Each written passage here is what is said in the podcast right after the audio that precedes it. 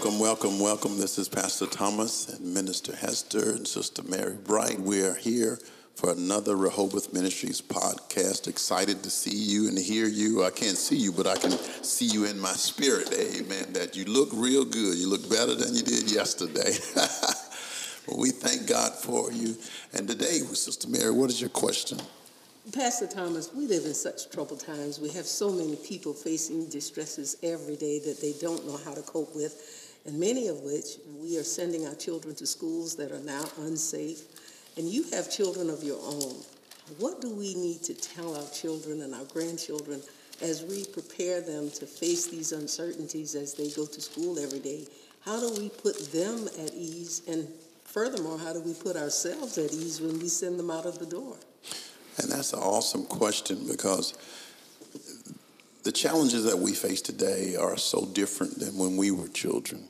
And it is it is such an amazing difference that sometimes I get discouraged, not because of lack of belief in God. I know God is going to do what he does, but it seems as though the world is going to a state of disarray and that we can't reverse it, to be honest with you.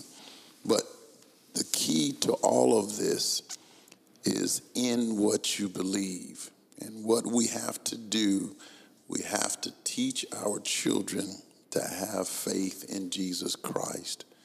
That in the midst of anything that you go through, He's going to be there.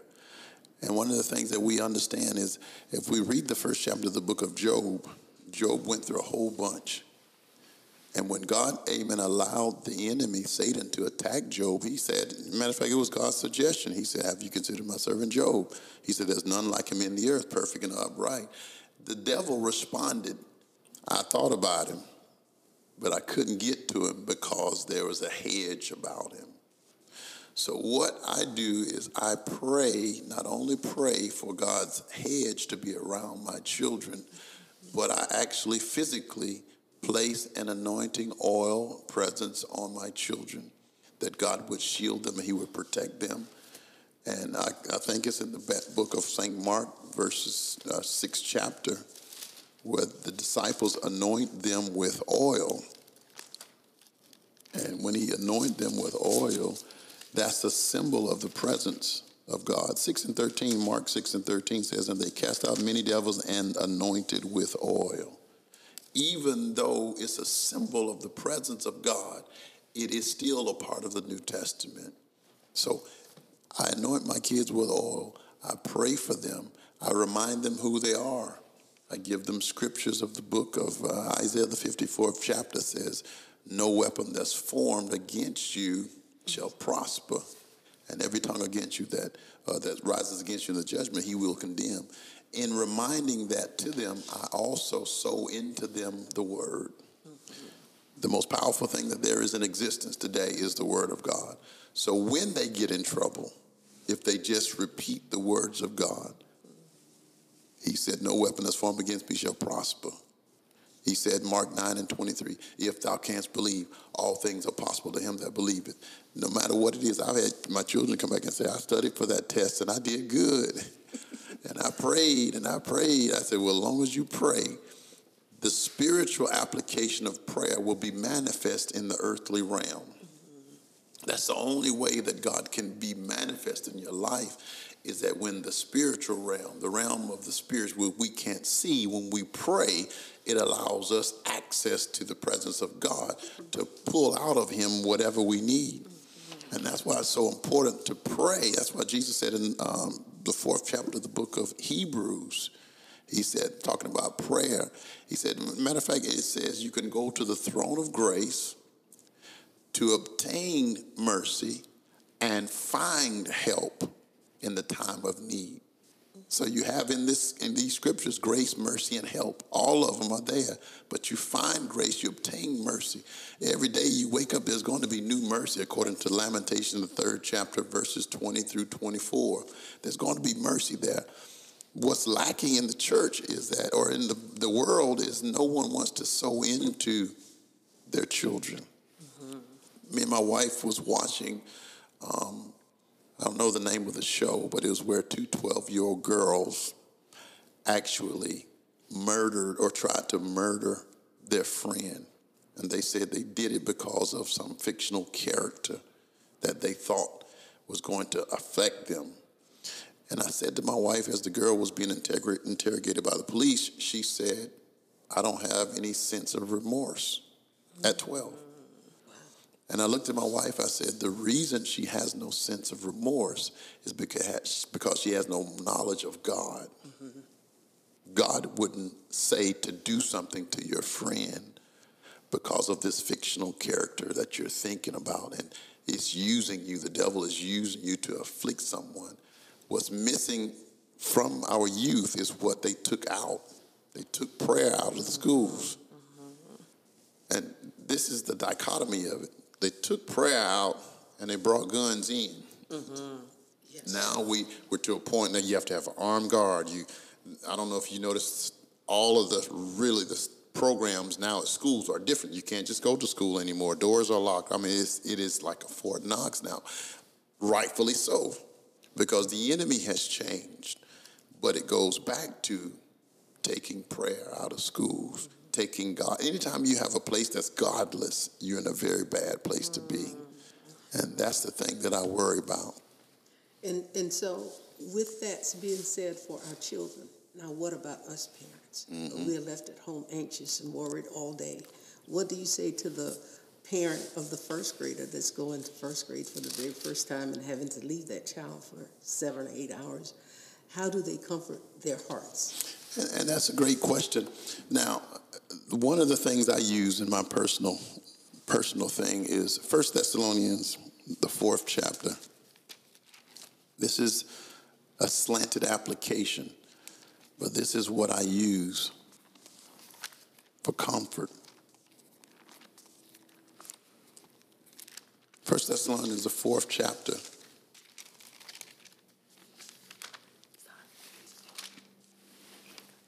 verse 18. First Thessalonians 4th chapter, verse 18, it says what? Wherefore, comfort one another with these words. Now, the Apostle Paul was talking in a different application, but it's the same thing. That regardless of being uneasy, unsteady, your comfort is only in the Word of God. And knowing that if it's in this book, that God had ordered and ordained for us, that we can stand on what God says as believers, that He ordered us, He ordained us to speak life, to speak positive, to believe the words that are made manifest in our life. And when we do so, this word will comfort you. This word will soothe you. This word will carry you. This word will strengthen you. Let me show you this scripture that I always use a lot of times. It's in uh, Isaiah, the 41, 41st chapter of Isaiah. And I'm going to show you what God says to me. And these are things that, that I use, and because no matter who you are, you get down. Isaiah 41st chapter, verse 10. He says, Fear thou not. This is what God says. For I am with thee be not dismayed, for I am your God. And then he says, I will strengthen thee, yea, God says, I will help thee. And then he says, I will uphold thee with the right hand of my righteousness. So he's saying, number one, you don't have to be afraid. Why don't I have to be afraid? Because God is with you. Mm-hmm. The safest place there is to be is in the presence of God. Mm-hmm uh, Proverbs 18th chapter, I think verse 10, 12, 10 through 15 says his name is a strong tower. And the righteous run into his name and is safe.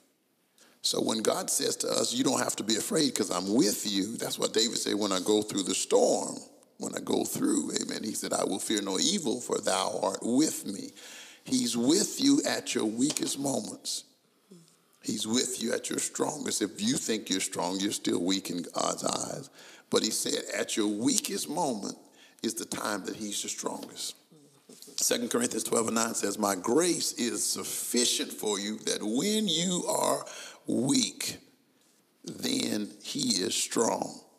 So it's, it's a great thing to know that my strength lies really in my weakness.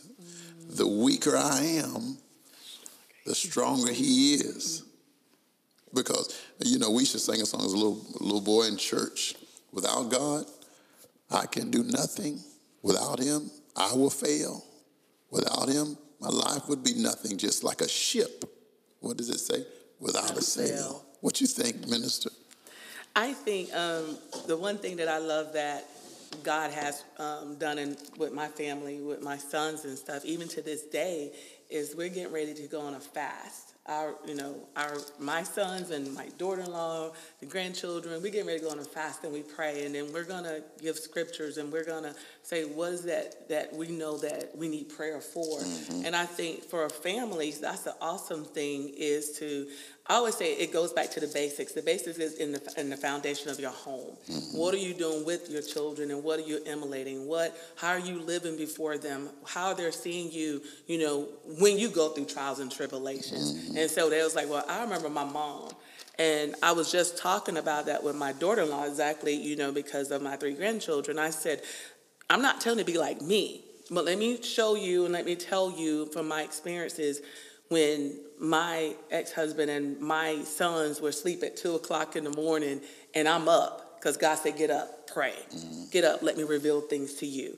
And I say, that's the time be honest with you, I say the doors were shut because I know I didn't want to wake them because do things decent in order.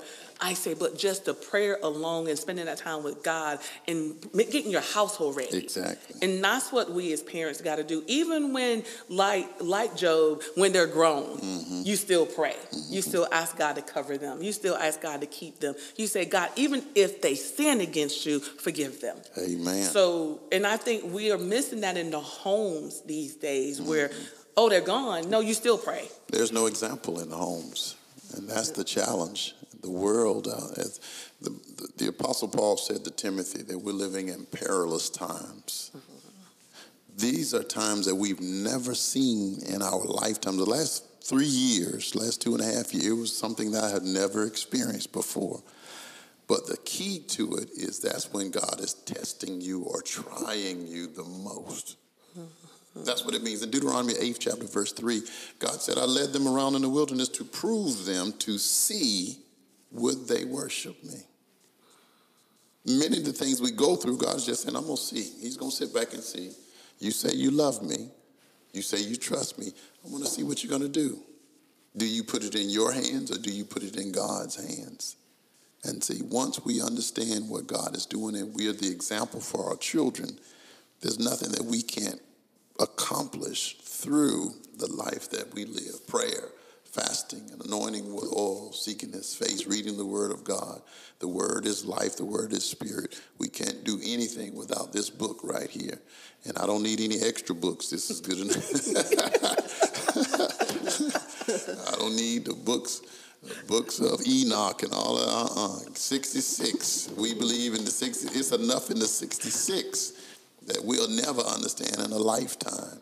And it is really, really, uh, it's a sad thing, the state of this world. This is the time where now we have access to more word than ever, but also this is the most wicked time that has ever been.